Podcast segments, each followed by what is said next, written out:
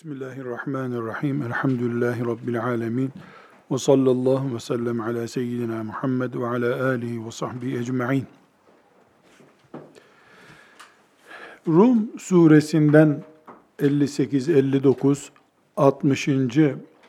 ayeti okuyarak Allahu Teala'nın kulları üzerindeki uygulamalarından birisini daha anlayacağız. Fakat biz Kur'an'a iman eden müminiz dipnotunu unutmuyoruz. Tarihi bir kitap veya birisinin hatıratı değil, Allah'ın kitabı Kur'an dinliyoruz. Kur'an'dan ayet okuyoruz. وَلَقَدْ ضَرَبْنَا لِلنَّاسِ fi hadel Kur'ani min kulli mesel. Biz bu Kur'an'da insanların anlayacağı örnekleri verdik. Bütün insanların anlayacağı şeyler Kur'an'da var. وَلَاِنْ جِئْتَهُمْ بِآيَةٍ Sen herhangi bir ayet okuyacak olsan onlara, bütün insanların e, Kur'an'dan anlamaları mümkün ya, sen de bir ayet okusan, لَيَكُولَنَّ الَّذ۪ينَ كَفَرُوا in entum illa mubtilun. Kafir olanların vereceği cevap hazırdır. Siz boş işle uğraşıyorsunuz derler. Kezalike yatba'ullahu ala kulubillezine la ya'lemun. Allah aslında bir şey bilmeyenlerin kalplerini böyle kilitler. Çok önemli bir noktayı tespit ediyoruz burada. Onun için de tekrar toparlıyoruz. Allah Kur'an'ı insanların anlayacağı şekilde indirdiğini söylüyor bir konunun aydınlanması için Kur'an'a müracaat ettiğinde bunun boş, geçersiz olacak bir iş olarak görüleceğini söylüyor. Sonra ne buyuruyor ama? Böyle kalpleri kilitleriz biz diyor. Peki sonra ne buyuruyor? 60. ayette fasbir. Sen sabret. İnne va'dallahi hakkun. Allah'ın sözü haktır. Ve la yestehiffennekellezine la yukinun. Bu işin aslını anlamayanlar seni hafife almasınlar. Yani pasif konuma düşme. Elbette bu ayetin ayrıntılarını mealden ve tefsirden okuyacağız. Ama yüzüstü böyle bakarken çok açık bir gerçek önümüze çıktı. Nedir o? Müslüman insanlar Allah'ın kitabını hayat sistemi yapacaklar. Müslümanlık bunu gerektiriyor. Bunu insanlara sunacaklar. Allah böyle emrediyor diyecekler. İnsanların genel tepkisi Kur'an'ı ileri sürenlerin boş iş yaptıkları şeklinde olacak. Ama Müslüman insanlar da sabredecekler ve kafirlerin Müslümanları hafife almalarına karşı tedbirli olacaklar. Müslümanın hafife alınması ne demektir? Dininden, şeriatından ve yani Kur'an'ından dolayı mesela çağ dışı görülmesidir. Mesela toplum normları dışında kabul edilmesidir. Böyle bir mücadele türü var. Müslümanın başına gelebilecek belalardan birisi budur. Hangi bela? Müslüman kendisini değersiz görür. Müslüman gittiği yolun, inandığı şeriatın uygun olmadığını düşünür. Peki Müslüman baştan aşağı böyle düşünür mü? Düşünmez genelde. Faiz konusunda dininin tıkandığını düşünür. Kadın konusunda dininin tıkandığını düşünür. Ekonomi konusunda dininin tıkandığını düşünür. Allah kadınlara evinizi mekan edinin, evden çıkmayın buyurdu. Bugünkü dünyada kadının piyasaya çıkması gerekiyor. Başka türlü hayat olmaz diye düşünür. Sabah namazına camiye gitmenin ağır olabileceğini düşünür. Biz neye iman ediyoruz? Allah'ın kat'i sabit hükümlerinden birisini inkar etmekle Kur'an'ın tamamını inkar etmek arasında fark yok. Buna inanıyoruz. Yani bir Müslüman sadece faiz ayetini yok kabul etmekle bütün Kur'an'ı yok kabul etmiş olur. Namazı inkar etmekle orucun, haccın, zekatın inkar edilmesi aynı şey. Akşam namazının iki rekat olması gerektiğini söylemekle bütün namazları inkar etmek aynı şey. Dinimizin bir parçası bütünüdür. Bütünü de o bir parça için vardır. Böyle iman ediyoruz biz. Dolayısıyla İslam'ı bir bütün olarak kafirler de reddetmiyorlar zaten. İslam içinde cihadı emreden ayetlerden rahatsızlar. Kur'an'ın kadını farklı yönlendiren ayetlerinden rahatsızlar. Ekonomiye şekil veren şeriat hükümlerinden rahatsızlar had cezalarından rahatsızlar. Zinanın suç olmasını istemiyorlar. Kumarın serbest bırakılmasını istiyorlar. Allah da öbür türlü istiyor. Biz dinimizin ve özellikle Kur'an'ımızın bu tür hükümlerinin kesinlikle tamamına karşı da savunmaya hazırız bir hükmünü, bir ayetini savunmaya da hazırız. Bu hazırlık mücadelesini verme anlamında olduğu gibi ve la yestahiffenneke ellezine la yukunun. Seni pasif duruma düşürmesin bu adamlar. Emrine karşı da hazırlıklı olacağız. Baş Bu ayette özellikle öne çıkarmaya çalıştığım husus bu. Müslümanı bekleyen sorunlardan birisi Müslümanın kendi dini içinde pasif kalması, kendi dini içerisinde hafifliği kabul etmesidir. Bu da zamanla ya dinsizliğe ya da başka bir dine geçmeye götürür Müslümanı. Onu götürmese de çocuklarını götürür. Çevresini götürür. Onun için şeriatının herhangi bir hükmünü tartıştığı zaman mümin kaybeder. Çünkü tartışılan her değer prim düşürür. Bir şey ne kadar mukaddesse o kadar tartışmadan uzak tutulması gerekir. Birilerini ikna etmek, kazanmak adı altında da olsa mümin dinini tartışmaz. Tartıştığı zaman kilitlenmiş kalplerle tartışıyordur o ben şunu merak ediyorum bana da öğretir misiniz diyenle sabahlara kadar konuşur. Niye bu böyledir? Diyenle konuşmamak zorundadır Onu kurtarırken وَلَا يَسْتَخِفَّنَّكَ الَّذ۪ينَ لَا يُوكِنُونَ O aklı çalışmayanlar seni kendilerine çekerler. Evet o tartışmanın sonunda ben de anladım İslamiyet bu konuda yanlışmış demeyeceksin. Ama sen güç kaybına uğrayacaksın. Şeytan senin 20 sene sonra, belki 30 sene sonraki dökülmen için bu zemini hazırlıyor. Bu sebeple bu Rum suresinin ayetlerinden şunu çıkardık.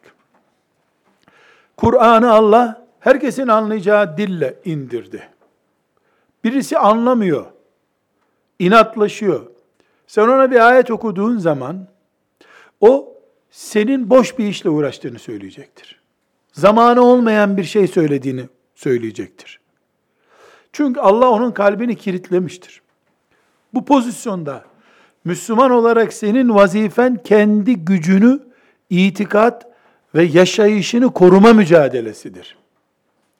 Başkaları ile boğuşurken sen kendin eriyor olabilirsin. Bu Rum suresinin ayetlerinden bunu çıkardık. Şimdi bugün dedik ki Allahu Teala'nın imla ve istidraç kanununu uyguladığı bir zamandayız. Bir kanun uygulanıyor. O kanun nedir? Allah kafirlerin süresini uzatıyor. Onları kısa aldığı için de her türlü imkanı onlara veriyor. Nimet bolluğu içerisinde insanlık boğuşuyor. O hale gelindi. Hatta ve hatta nimetin fazlasını ne yapacağını şaşırmış durumda insanlık.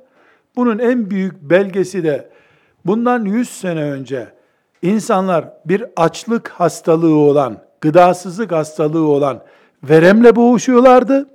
Şimdi de tokluk hastalığı olan obeziteyle uğraşıyorlar. Neden? Çünkü Allahu Teala kapıları açtı. İnsanlar kokusunu duymadıkları, almadıkları gıdaları ısıra ısıra yiyorlar artık. Bu nere gidecek? Allahu Teala'nın dilediği güne kadar böyle gidecek. Ama mümin bugün de Allah'ın imtihanını kazanacak. Dün kazandığı gibi yarın da kazanacak. Başka türlü mümin olarak devam etmemiz mümkün değil. Burada biz yolumuza devam etmek için mevcut görüntüyü beş noktada özetlememiz gerekiyor. Yani bu istidraç, İslam'a karşı savaşan kafirlerin ortaya çıkardığı olumsuz görüntü beş noktada dikkat çekiyor. Niye bu beş noktayı öne çıkarıyoruz? Hangi hassas ayarlarımızı düzeltip yola devam edelim bunu öğrenmek için. Birincisi Adem Aleyhisselam'dan beri globalleşmiş olması bakımından ve farklı yöntemler kullanılması, çok yöntemle sürdürülmesi bakımından Adem Aleyhisselam'dan beri İslam ve Müslümana yapılmış en büyük ve en yoğun savaş yapılıyor yeryüzünde. Ve çok daha üzücü bir noktası da bu savaş çok yerde Müslümanı Müslümana kırdırarak yapılıyor. Bu birinci nokta. İnsanlık vahiy ekseninde yaşayan Müslümanlık bugüne kadar bu kadar yoğun savaş görmemiştir. Evet Moğollar bundan daha ağırını yaptılar ama mesela Mağrip Müslümanları rahattı o zaman. Veya Afrika'daki Müslümanlar Moğol istilasından rahatsız olmadılar. Orta Doğu Müslümanları rahatsız oldular. Şimdi ise Müslüman olup da mevcut saldırıdan etkilenmeyen Müslüman yok. Öyle bir yoğunluk ve kapsamlılık oluştu. İki, Müslümanların Allah ile bağlantısı anlamına gelen vahiyden şüphe ortamı oluşturuldu. Bu birinci noktadan daha tehlikeli. Bu bazen ashab-ı kiramı tartışarak, vahyin bize taşıyıcıları olan ashab-ı kiramı tartışarak, bazen Peygamber sallallahu aleyhi ve sellemin hadislerini tartışarak ve şimdi de doğal bir sonuç Kur'an ayet ve hükümlerini tartışarak icra edildi. Bugün Müslümanlar olarak biz vahye imanımızın 100 sene öncesi gibi olduğunu söyleyemeyiz. bazen de bu noktanın iyi anlaşılmasını temenni ediyorum. Bazen de vahyin çürümesi için zihinlerimizde birbirimizin mezhebi ve tarikatıyla boğuşuyoruz. Bir Hanefi'nin eğer böyle bir şey olursa Şafii'yi çürütmesi aslında vahyin darbe almasıdır. Bir Hanbeli'nin Hanefi'nin kıldığı namazın yanlış olduğunu iddia edip belgelemesi vahyin darbe almasıdır. Biz dört odalı bir evde oturuyoruz. Kendi odamızı dekorluyoruz. Her tarafı güzel diyoruz. Öbür odada matkapla delim yapıyoruz. Deliyoruz matkapla. Deldiğimiz aslında bizim evimizdir. Bu çatıdan su aldığı zaman bu oda çürüyen benim de odamdır diyemiyoruz. Filan tarikatın öbür tarikattan üstün olduğunun tartışıldığı ortam, İslam'ın ruh yapısının çökertilmesi için uğraşılmış bir ortamdır. Bunu kasten yapar yapmaz ayrı bir mesele. Dikkat edilirse eğer, İslam toprağını bugüne kadar işgal edenler, İngilizler, Avrupalılar vesaire veya Müslümanların içinden çıkan Müslüman olmayan birisi hilafetten vesaireye kadar her şeyin karşısına çıkıp işgal ettiğinde tekkeleri kapatmıştır, filan tarikatı hür bırakmıştır. Medreseleri kapatmıştır, filancanın eğitimine izin vermiştir. Hatta çok büyük projeler uygulamaya başladıklarında her mezhebin önde gelen ağasını, büyüğünü çağırıp serbest çalışmasını tembih etmiştir.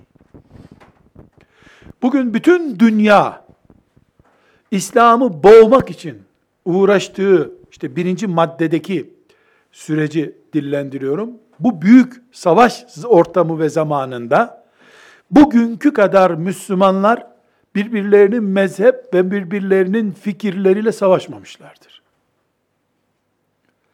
Tekfir hastalığı bugünkü kadar yayılmamıştır. Adeta öbür mezhep, öbür tarikat, öbür ekol darbe yediğinde İslam ayağa kalkacak düşünülmüştür. Çünkü herkes kendi düşüncesini vahyin kendisi zannederek vahyin dalını budağını kırmaktadır.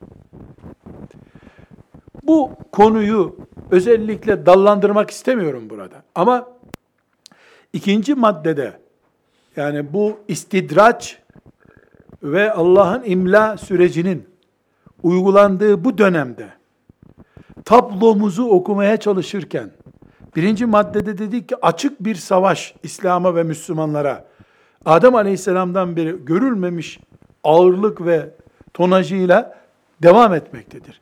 İkinci olarak da Müslümanların, Allah'a iman edenlerin vahiy ile bağlantısı, vahye teslimiyetimiz darbe almaktadır. Bu ashab-ı kiram gündeme getirilip tartışıldığı zaman buydu. Vahiy aslında darbeye alınıyordu. Vahiy aslında çürütülüyordu bağlantımız açısından. Resulullah sallallahu aleyhi ve sellem Efendimizin sünneti tartışıldığı zaman da ortaya çıkan buydu. Sünneti müdafaa etmekte, sahiplenmekte geri kalan Müslümanlar Kur'an'ın tartışıldığını, Kur'an'da matematiksel hatalar olduğunu vesaire söylenmeye başlandığını da gördüler şimdi. Bugün minberlere çıkıp insanlar aslında hadisler bizi oyalıyor. İşte hadisler şöyle yanlış, böyle yanlış diyenler serbest karşılanıyor, kendi fikrini anlatıyor filan gibi düşünülüyor ya. Çok geçmez. 10 mu 50 mi Allah bilir ama yine o minberlere çıkılıp orijinal Kur'an, gerçek Kur'an deneceğini beklesinler. Eğer bugün sünnete ve dolaylı yöntemlerle vahye sahip çıkmaz, çıkmazsa Müslümanlar, bir camide namaz kılanlar arasında Kur'an'ın aslının 600 ayet olduğunu, gerisinin ashabın hayat hikayesi olduğunu vesaire dedikoduları camilerde bile dinlemeye hazır olmalıdırlar. Şimdi ayet numaralarıyla uğraşılıyor. Kadınlarla ilgili ayetlerle uğraşılıyor şu anda sadece. Cihat ayetleriyle uğraşılıyor. Ama bugün cihat ayetlerini, kadınlara müteallik ayetleri, Allah'ı müdafaa eder gibi müdafaa edemeyenler. Madem ki Nur suresindeki kadın ayetleri, Ahzab suresindeki kadın ayetleri, bu hainlerin dilinde sakız oldu deyip, bütün Müslümanların kızları biz de o ayetleri ezberleriz diye, en azından hiçbir şey yapamazlarsa, böyle bir protesto yapamıyorlarsa, Kur'an'ın bütününe saldırılacak güne de hazır olmalıdırlar. Ve bunu iblis kolay kolay Hristiyanlara yaptırtmaz. Hristiyanlar saldırdığında Müslüman için bu bir uyanma vesilesi olur. Tevrat'ı da İncil'i de kendi adamlarına çürüttürdü şeytan. İbranice bilmiyordu ki insanlık. Yahudiler kendi kitaplarını kendi elleriyle bitirdiler. Roma imparatoruna malzeme bırakmadılar. İncil'i de papazlar tüketti. Aynı akıbeti Kur'an görür mü? Görmez Allah'ın izniyle.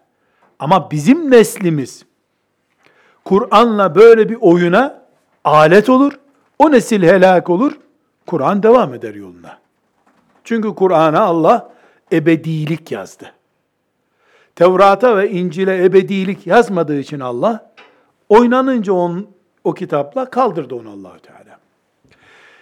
Bugün Kur'an'ımızla oynanması bir tehlikedir ama Müslümanların hak dedikleri bir mezheple yaşayan bir Müslümanla uğraşması da yarın Kur'an'la uğraşılmasının işaretidir.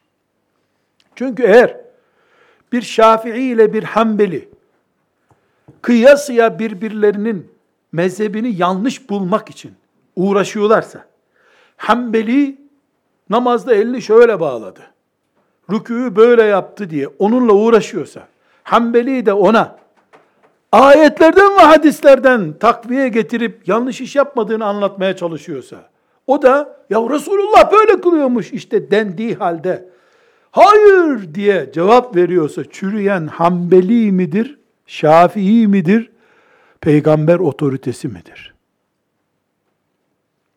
Bunu anlayamadığımız sürece dinimize hizmet etmek bir kenara, zarar vermekten bile geri duramayız. Bunu anlamak zorundayız. Çünkü A Müslüman, B Müslümanla kaynağı Kur'an ve sünnet olan bir şeyi tartışıyorlar. Çok basit bir örnek. Hanefi mezhebinde Kur'an ayetinden dolayı namazları cem etmek, öğle ile kindiyi, akşamla yatsıyı birleştirmek caiz değildir. Hanefi mezhebi dışındaki bütün ulemaya göre caizdir. Ebu Hanife rahmetullahi aleyh Kur'an'dan bir ayetin delaletini esas almıştır. Onda da yüzde yüz haklıdır. Ayet inna salate kânet alel müminine kitaben mevkuta buyuruyor. Vaktinde bu namazı size emrettik. Kısaca ayet böyle. Ebu Hanife rahmetullahi aleyh bunu esas aldı. Talebeleri de esas aldılar. Lakin onlarca hadiste Resulullah sallallahu aleyhi ve sellem Efendimiz öğle ile ikindiyi birleştirerek kılmış. Kur'an ona zaten bu yetkiyi veriyor. Namaz ayrıntısı Kur'an'da yok ama başka bir ayrıntı var. Peygamberin yaptığına uyun diyor. Peygamber sallallahu aleyhi ve sellem o ayeti belli bir açıdan yönlendirmiş.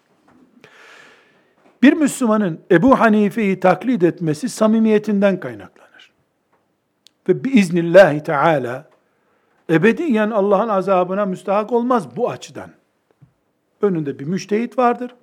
Müştehit iştihadını Kur'an'a dayandırıp yapmıştır. Şafii, Hanbeli, Maliki hangisi olursa olsun diğer cumhur dediğimiz kalabalık taraftakiler öğle ikindiyi birleştirirken de biiznillahü teala yanlış bir iş yapmıyorlar. Onlar da hak üzereler. Zaten dört hak mezhep var derken bir Müslüman da bunu itiraf ediyor. Herkes bildiği yolla devam etmeli. Hanefi bir Müslüman da artık namazı kaçıracağım gitti namaz tehlikesi söz konusu diye yüzde yüz bunaldığı bir yerde de ümmetin öbür tarafıyla hareket edip o da orada oturup namazını cem eder. Kıyamette kopmaz. Bu kadar basit ve kolay anlaşılıp birbirimizi rahat bırakacağımız bir meselede. İki hoca, iki alim veya iki ilim talebesi oturup sizin bu cem etmeniz Kur'an'a karşı bir eylemdir. Bu ayeti nereye koyacaksınız? diye tartışıp onun da siz o ayeti okuyorsunuz ama İbn Abbas'ın filan yerdeki kıldığı, cem ettiği namazı ne yapacaksınız? derken saatlerce süren bu boğuşmanın sonunda onlardan bir tanesi vazgeçip öbür mezhebe geçmeyecek. Bu olmadı tarih boyunca. Olacak olan nedir? Birbirlerinin kafalarındaki ayetlerden ve hadislerden tereddüt etmektir. Vahiy böyle çürüyor işte. Zihinlerimizde böyle bağlantısı kopuk hale geliyor vahiy. Aklınca o mezhebini müdafaa etmiştir. Mezhebini güçlendirmiştir ama yaşadığı toplumda vahyi tartışılır hale getirmiştir. Bugün allah Teala'nın neslimize uyguladığı imla ve istidraç imtihanının ortaya çıkardığı sonuçlardan birisi vahyin bu şekilde sarsılmasıdır zihinlerimizde. Peki Allahu Teala hem vahiy gönderiyor hem niye bunu zihinlerimize sarstırıyor ki? Çok basit bunun cevabı. Kuru yaprakları dökmek istiyor Allah. Mezhebini dininden değerli tutanla dininin üstünde hiçbir şey görmeyeni görmek istiyor Allah Teala. Hocasını peygamberden haşa değerli tutanla Resulullah'tan başka bizim önderimiz olmaz diyeni görmek istiyor. Bağlantı noktalarımızı test ediyor Allah. Bu ikinci noktamız. Üçüncü nokta yaşadığımız bu istidraç kanunu sürecinde ne yazık ki peygamber vekili durumundaki alimler ve davetçiler Uhud'dan sonra asla ezilmeyen, fikri dağılmayan, morali kırılmayan peygamberi temsil edip hiçbir şey yokmuş gibi Kur'an'ı ve sünneti yaşatma mücadelesini devam ettirmeleri gerekirken bu tür dönemlerde bu Allahu Teala'nın istidracı öne çıkardığı, bu istidraçtan dolayı da kafirlerin güç ve ağırlıklarını artırdığı dönemde ne yazık ki alimler, Allah'a davet eden hocalar, davetçiler geri adıma benzer işler yapmışlardır. Geri dönmüş, irtidat etmişlerdir gibi bir cümle kullanmak abes olur. Onu kullanmıyorum. Ama ümmeti Muhammed daha rahatken 3 saat mesai yapıyordu. Ümmet şimdi bunu aldı 6 saate çıkarması lazım mesaisini. O ise 2 saate düşürdü. Eğer kendisini emekli etmediyse. Yük alimler ve davetçiler üzerinde şu anda. Çünkü peygamberin vekili onlar. Aleyhissalatü vesselam. Onların daha uyanık, daha basiretli yaşamaları gereken bir dönemde başımıza gelen musibet onların daha gevşek yaşamalarıdır.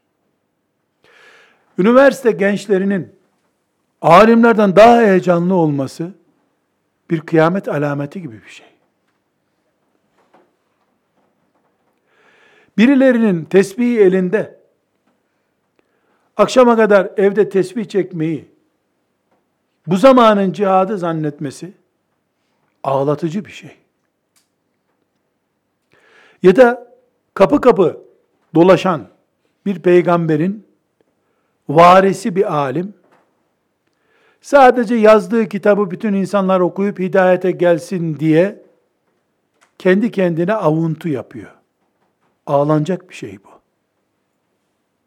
Ebu Cehil'in kapısına gitmiş, Ebu Talib'in kapısında yalvarmış bir peygamberin, aleyhissalatü vesselam, varisi bir davetçi, bir düğünde kalkıp iki kelime konuşamıyor.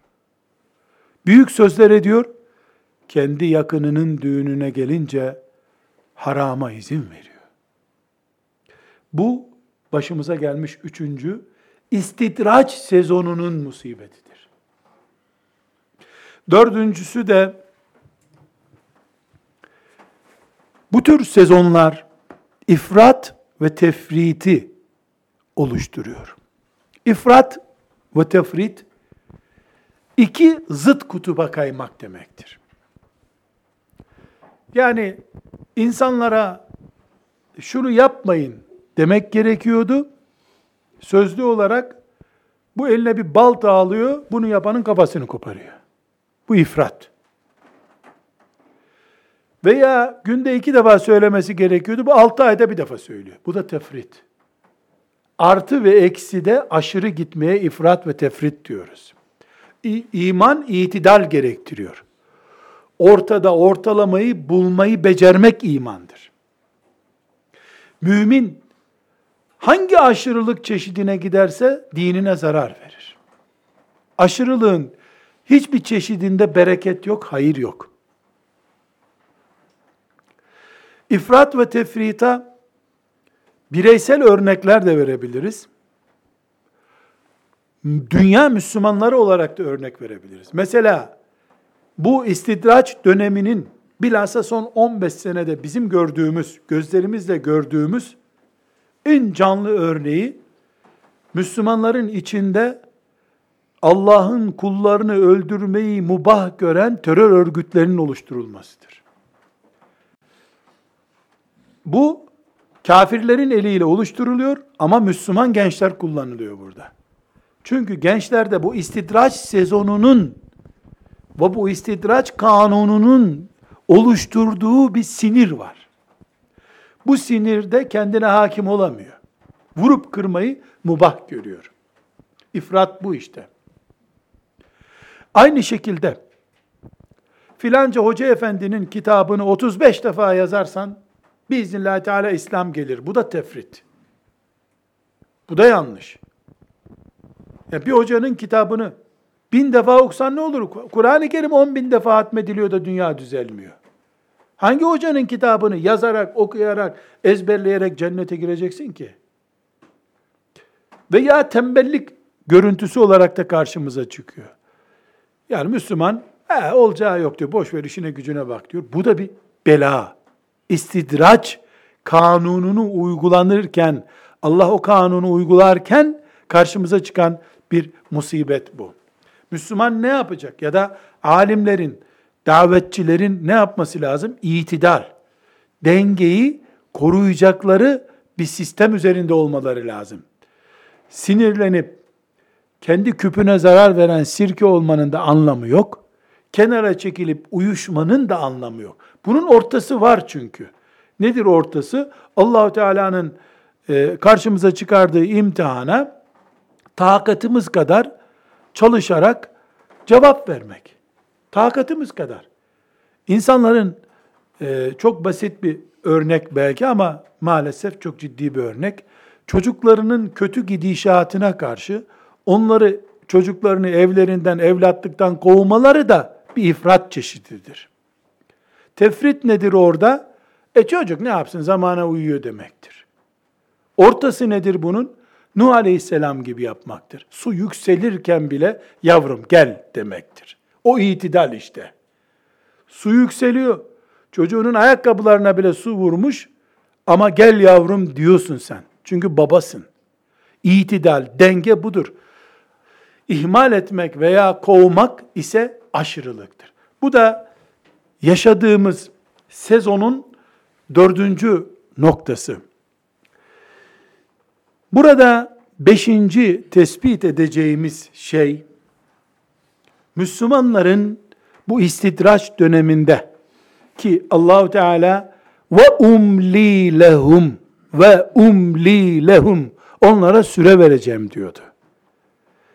Aslında biz namazımızla, orucumuzla, Kur'an'ımızla, din öğrenmemizle mesela 50 seneye kodluyoruz kendimizi. 50 sene sonra hilafette gelir. had cezaları da gelir. Bütün Müslümanlar da hafız olur diye kodluyoruz. Bu kodlama 5 sene sonra fiyasko ile sonuçlanıyor.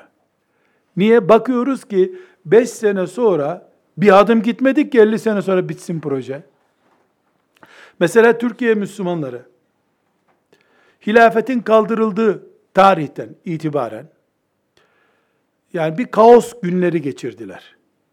Bunu eğer Said Nursi rahmetullahi aleyh ve Süleyman Hilmi Tuna rahmetullahi aleyhin bireysel mücadelesi, onlar gibi 5-10 e, alimin Anadolu'daki gayretlerini istisna tutarsak, Müslümanlar ne olduğunu anlayamadıkları bir sarhoşluk dönemi geçirdiler.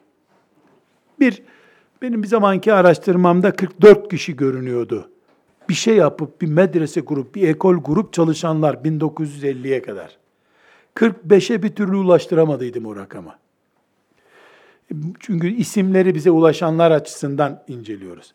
1950'den sonra Demokrat Parti'nin iktidara gelmesiyle Müslümanlar kitlesel işler yapmak istediler. Allah rahmet etsin. Erbakan'la beraber de Müslümanlar siyasetten eğitime, ziraatten sanayiye kadar her alanda İslam damgası olan e, büyük coğrafyası büyük bir projeye giriştiler.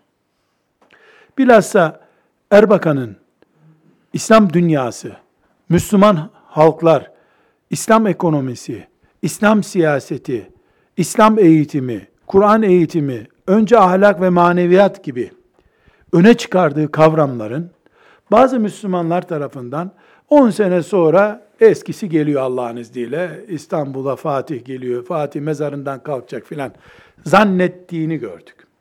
Erbakan öldü dediği şeylerin çoğu olmadı. Hiçbiri olmadı. Müslümanların sabrı Erbakan'ın ömrüyle sınırlıymış meğer ki. Erbakan mücadelesini faiz üzerine kurdu. Faizle savaştı, Siyonizmle savaştı. Erbakan'dan sonra baktık ki sanki Erbakan sizi faizi alın zararı yok diye tavsiyede bulunmuş gibi anladı Müslümanlar. Beşinci gel tespit edeceğimiz bu istidraç döneminin sorunu bütün dönemlerde yani bütün insanlık tarihinde geçerli bu. Bizde özellikle öne çıktığı için bize lazım şimdi. Sabrımızı kendi ömrümüze, liderimize, çalışmamıza göre değil, Allah'ın önü açık planına göre ayarlamalıyız. Bunun için Kur'an-ı Kerim 950 senelik mücadelesini Nuh Aleyhisselam'ın önümüze çıkarıyor. Çocuk eğitiminden, sanayide başarılı olmakta, ziraatte başarılı olmak, yani ne, ne çalışıyorsa Müslüman, 10 yıllık kalkınma planı yapabilir. 20 yıllık projeler yapabilir. Sabrı asırlık olmalıdır. Bu asırda 9 asırı geçmelidir. Sabır tükenmişliği büyük bir sorun. Bu eğitimde karşımıza çıktığında mesela 10 bin çocuk hafız yaptık biz 1950'deki açılımdan sonra. Hala Kur'an devleti kurulmadı. Bari koleje gönderelim çocuklarımıza dönüştü. Çünkü 10 bin çocuğu hafız yaptık ya, artık her şeyin İslam olacağını zannettik biz. Kur'an hayatı kurulacağını zannettik. Yanıldık. Bu yanılmışlığımızı ailede de kurduk. Mesela biz başörtü mücadelesi yaptık. Hemen hemen 20 sene sürdü bu. Okullarda başörtüsü mücadelesi yaptık. Başörtüsüne ayarlanmış bir sabır mekanizması kurduk. Başörtüsünü aldık. Başları kaybettik bu sefer. Başlar gitti. Kur'an'ın kadın hükümlerine karşı çıkan başörtülü kızlarımız oldu. Halbuki bizim mücadelemiz, sabır depomuz, insanın ana düşmanı olan iblise endekslenmeliydi. İblisin pes etmediği yerde bizim işimiz bitmez. İblis de dünyanın sonuna kadar pes etmeyecek. Allah ona ruhsat vermiş. Ve Kur'an'da ne diyor Allah? Kıyamete kadar izin verilmiş bu belanız bu diyor. Bunun açıkça cevabı nedir? Bütün hesaplarınız, sabrınız kıyamete kadar olmalı. sabır kısalığı, şarj edilemeyen sabır mekanizmaları, Müslümanların bu istidraç döneminde, istidraç kanununun sonuçlarına mağlup olmalarını getirdi. Peki biz sabrı marketten alırken 500 senelik rica edeceğim deyip de 500 senelik bir sabır almıyoruz. Bu da neyi beraberinde getiriyor? Çalışma programımızda hoca efendiler ders yaparken, talebe yetiştirirken sabır pompalayan, sabır teşvik eden dersler de yapmalıyız. Sabır niteliğini iyice öğrenmeliyiz. Sabrın aslının nefse karşı yapıldığını, şeytana karşı mücadeleye biz sabır dediğimizi konuşmalıyız, öğrenmeliyiz. Böyle bir eğitim sistemi kurmadığımız zaman sabrı işte hastanede karnımız ağrırken bağırmamak olarak anlarız. Evlenince eşine karşı 5-10 gün bağırmamak olarak anlarız. İş yerinde patronun hırçınlığına karşı direnme olarak anlarız. Hayır, sabır yaşama mücadelesidir Müslümanın. İblisin yıktığı yerleri imar projesidir sabır. Sabrı biz ölüme karşı bile kullanıyoruz da şu örneğim inşallah iyi anlaşılır. En ağır hastalıkta yani artık hastanelerin ağrı düşürme merkezlerine götürüldüğü halde doktorların bu ağrısını çekecek, çaresi yok dediği en kötü hastalıkta bile intihar eden cehennemlik olarak ölüyor. Çok ağrısı vardı, intihar etti diyemiyorsun. Kıyamet günü intihar etmiş bir mümin olarak ebedi denecek şekilde cehennemde kalıyor. İntiharın cezası çok ağır. Çünkü intihar ettiği gerekçe neydi? Ağrıya dayanmak. Ağrıya dayanamadı. O acıya dayanamadı. Halbuki sabır ölüm acısına bile tahammül etmek, ölürken bile ayakta durmaya çalışmaktır. Ölüme bile pes etmemeyi emrediyor allah Teala. Ölüme bile pes etmeyecek. Öldüren o. Hastalık veren o. Direten o. Ağlamayacaksın, yıkılmayacaksın, dökülmeyeceksin diyor. Halbuki bu Müslüman gül koparırken eline diken battığı için bağırıyor. Gül koparırken eline diken batmış hem de. Beşinci noktamız da bu bizim. Sabrı çok kısa mekanizmalar içerisinde kullanmaya çalışıyoruz. Yetmiyor bize. Sabrı becerip de Nuh Aleyhisselam'ın mantığıyla de kullanamayan, bünyesine alamayan Müslüman da, Müslüman cemaatler de, vakıflar da, hoca efendiler de bir iş yapamazlar. Beceremezler. Dökülür, yontulurlar. Burada e, herkes zannediyor ki avamdan insanlar, yani okuma yazma bilmeyenler sabredemiyorlar. Tam aksidir bu. Okuma yazma bilmeyenler daha sabırlıdır. Körü körüne hoca efendinin peşinden gider. Hoca efendi taviz vermeye başlar. Mesela sistemlerin, devletlerin baskısına karşı akidesini korumak, şeriatını korumak, hoca efendinin, dava önderinin vazifesi iken, bakıyorsun ilk kararname çıktığı gün o da kurallarını değiştiriyor. Halbuki Müslüman insanlar kıyamete kadar sürecek bir mücadelenin sahibidirler. Bir davanın sahibidirler. Öyle olmaları gerekiyor. Sabır bitince dava biter. Şeytan kazanır. Çünkü sabır şeytana karşı direnç gücümüzdür bizim. Şeytan yılmıyor, Müslüman yıldı. Yıldı, döküldü. Kur'an-ı Kerim'den bir ayeti vakıf başkanlarına ithaf ediyorum. Hani deniyor ya bu ilahi filancaya ithaf ediyorum. Ben de bu ayeti vakıf başkanlarına, dernek başkanlarına, cami imamlarına, bir yerinden tutup siyasetle iş yapanlara ve bunu Allah için tabii ki yapanlara ithaf ediyorum. Dernek kuranlara veyahut da çocuk yetiştirenlere de ithaf ediyorum. Annelere, babalara dolayısıyla ithaf ediyorum. Kitap yazan yazarlara ithaf ediyorum. Ümmeti Muhammed'de bir iş yapayım. Bereketli bir işim olsun. Benden sonra bana hayır dua edilsin diye bir beklentisi olanlara ithaf ediyorum. Secde suresinin 24. ayeti.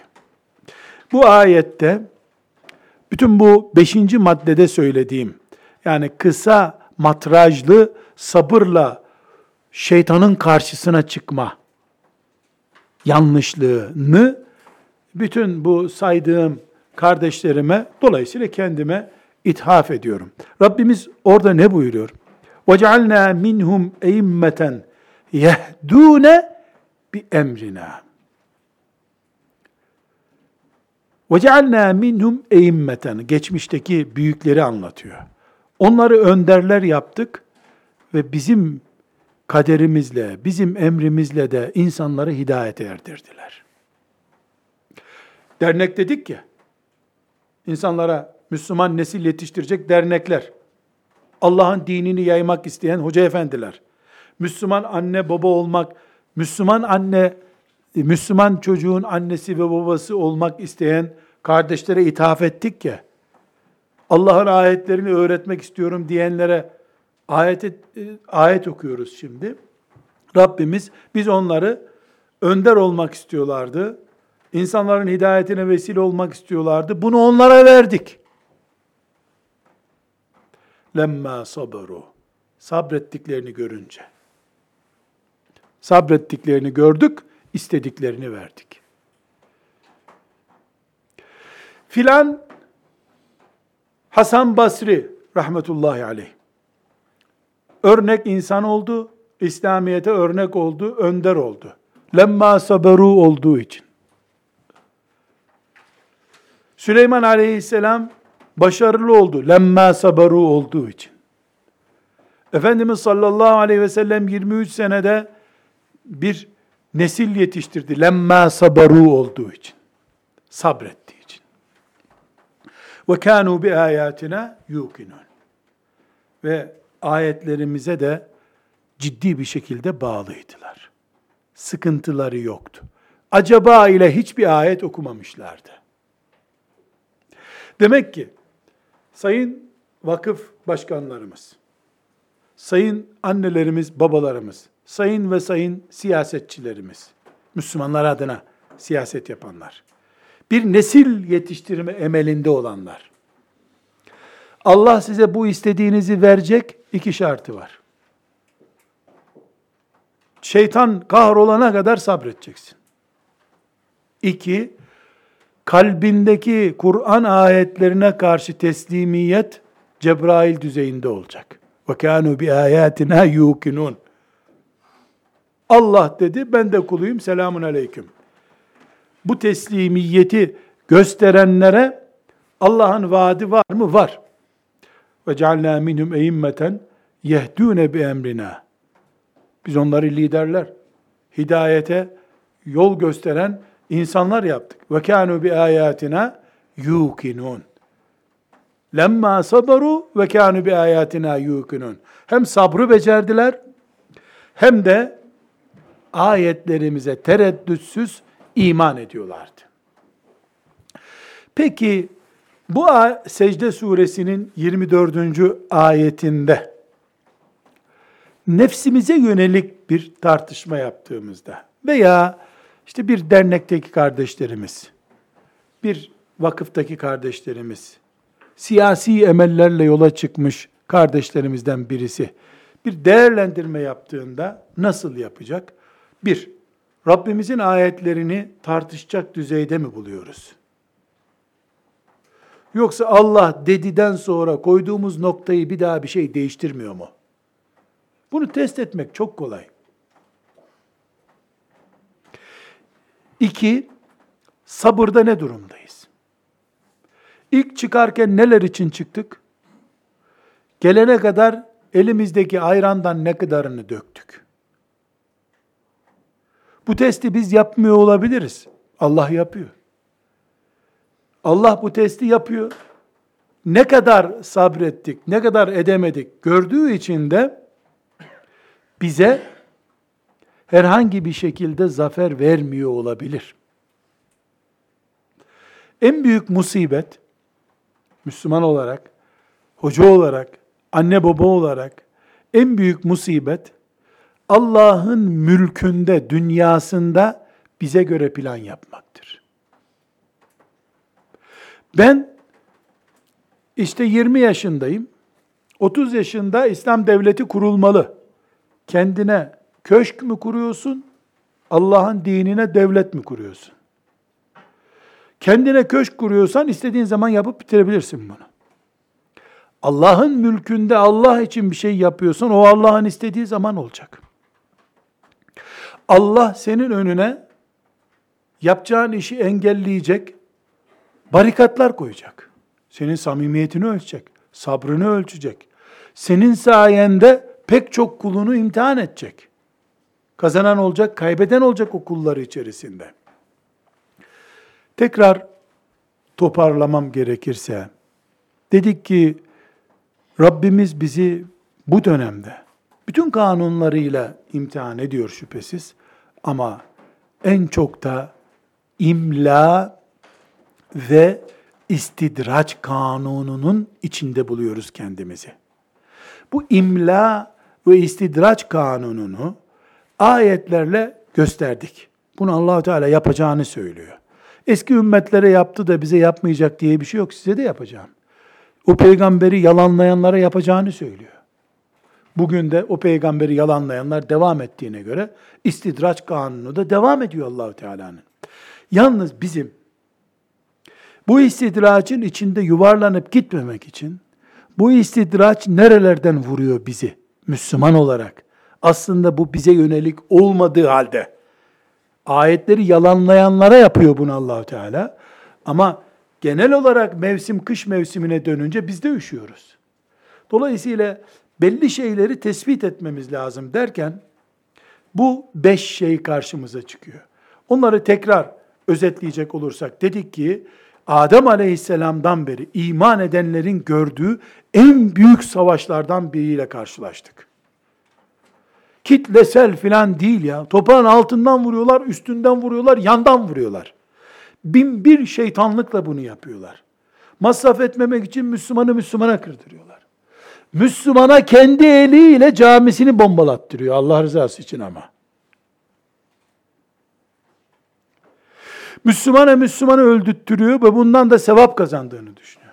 İki, bütün sorunlar vahye imanımızı parçalamaya yönelik gidiyor.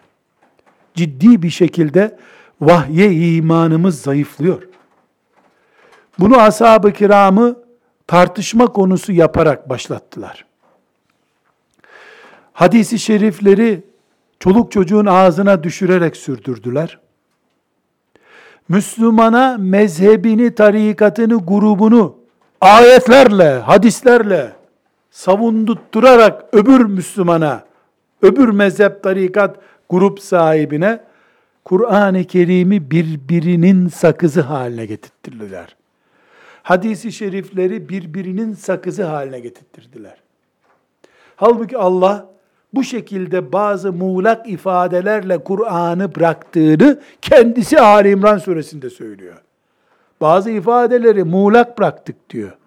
Kim sağlamdan bağlı Allah'a, kim de kaypak duruyor onu görmek için diyor. Buna rağmen Müslüman o ayet niye böyle, bu ayet niye böyle diyor. Müslüman karşısındakinin mezhebi batıl olsun, çürüsün diye on ayetin çürümesine razı. Yüz ayet de okusan sen, bizim hoca efendiler öyle demedi diyebiliyor sana. Halbuki Kur'an'dan bir kelimeyi inkar eden kafirdir de diyor o arada. O inkar etmiyor ama. Onunki bir lütuf. Öbür ayetleri kabul etme lütfunda bulundu. Bu noktada özellikle vurguladım. Mezhepler haktır diyoruz. Böyle inanıyoruz. İslam böyle yaşanacak diyoruz. Mezhepler birbirine kırtılırken İslam zarar görür diyoruz. Herkes mezhebini hani Resulullah sallallahu aleyhi ve selleme bağlılığı açısından sorun olmayan bu dört mezhebimizi kastediyoruz. Mezhebini yaşar, birbiriyle uğraşması bu mezheplerin bir ibadet değildir. Aksine mezheplerin kaynağını kurutmaktır. Ben bunu biraz kaba olacak ama inşallah şehirli kardeşlerim de bunu anlarlar. Köylüler birbirine zarar vermek için giderler komşusunu mesela zarar vermek istiyor. Onun tarlasına gelen harkın önüne büyük bir kaya atar. Kaya düştü buraya der. Adam da tarlam sulanıyor zanneder. Harkın önü tıkandığı için sulanmaz. Bir hafta sonra da meyveleri kuruyunca adam anlar sonra komşusu yapmış bunu. Ama o komşu dört köşedir. Onun tarlası zarar gördü ya. Ya da birbirinin tarlasını yakarlar, ateşe verirler. Anlamadan oldu. İşte bir, bir gece birisi yaktı. Kim yaptı? Köylü Müslüman bunu yapar. Şehirli de başka türlüsünü yapıyor tabi. Birbirimizle Hanefi Hanbeli kavgası yapmamızın doğal sonucu budur.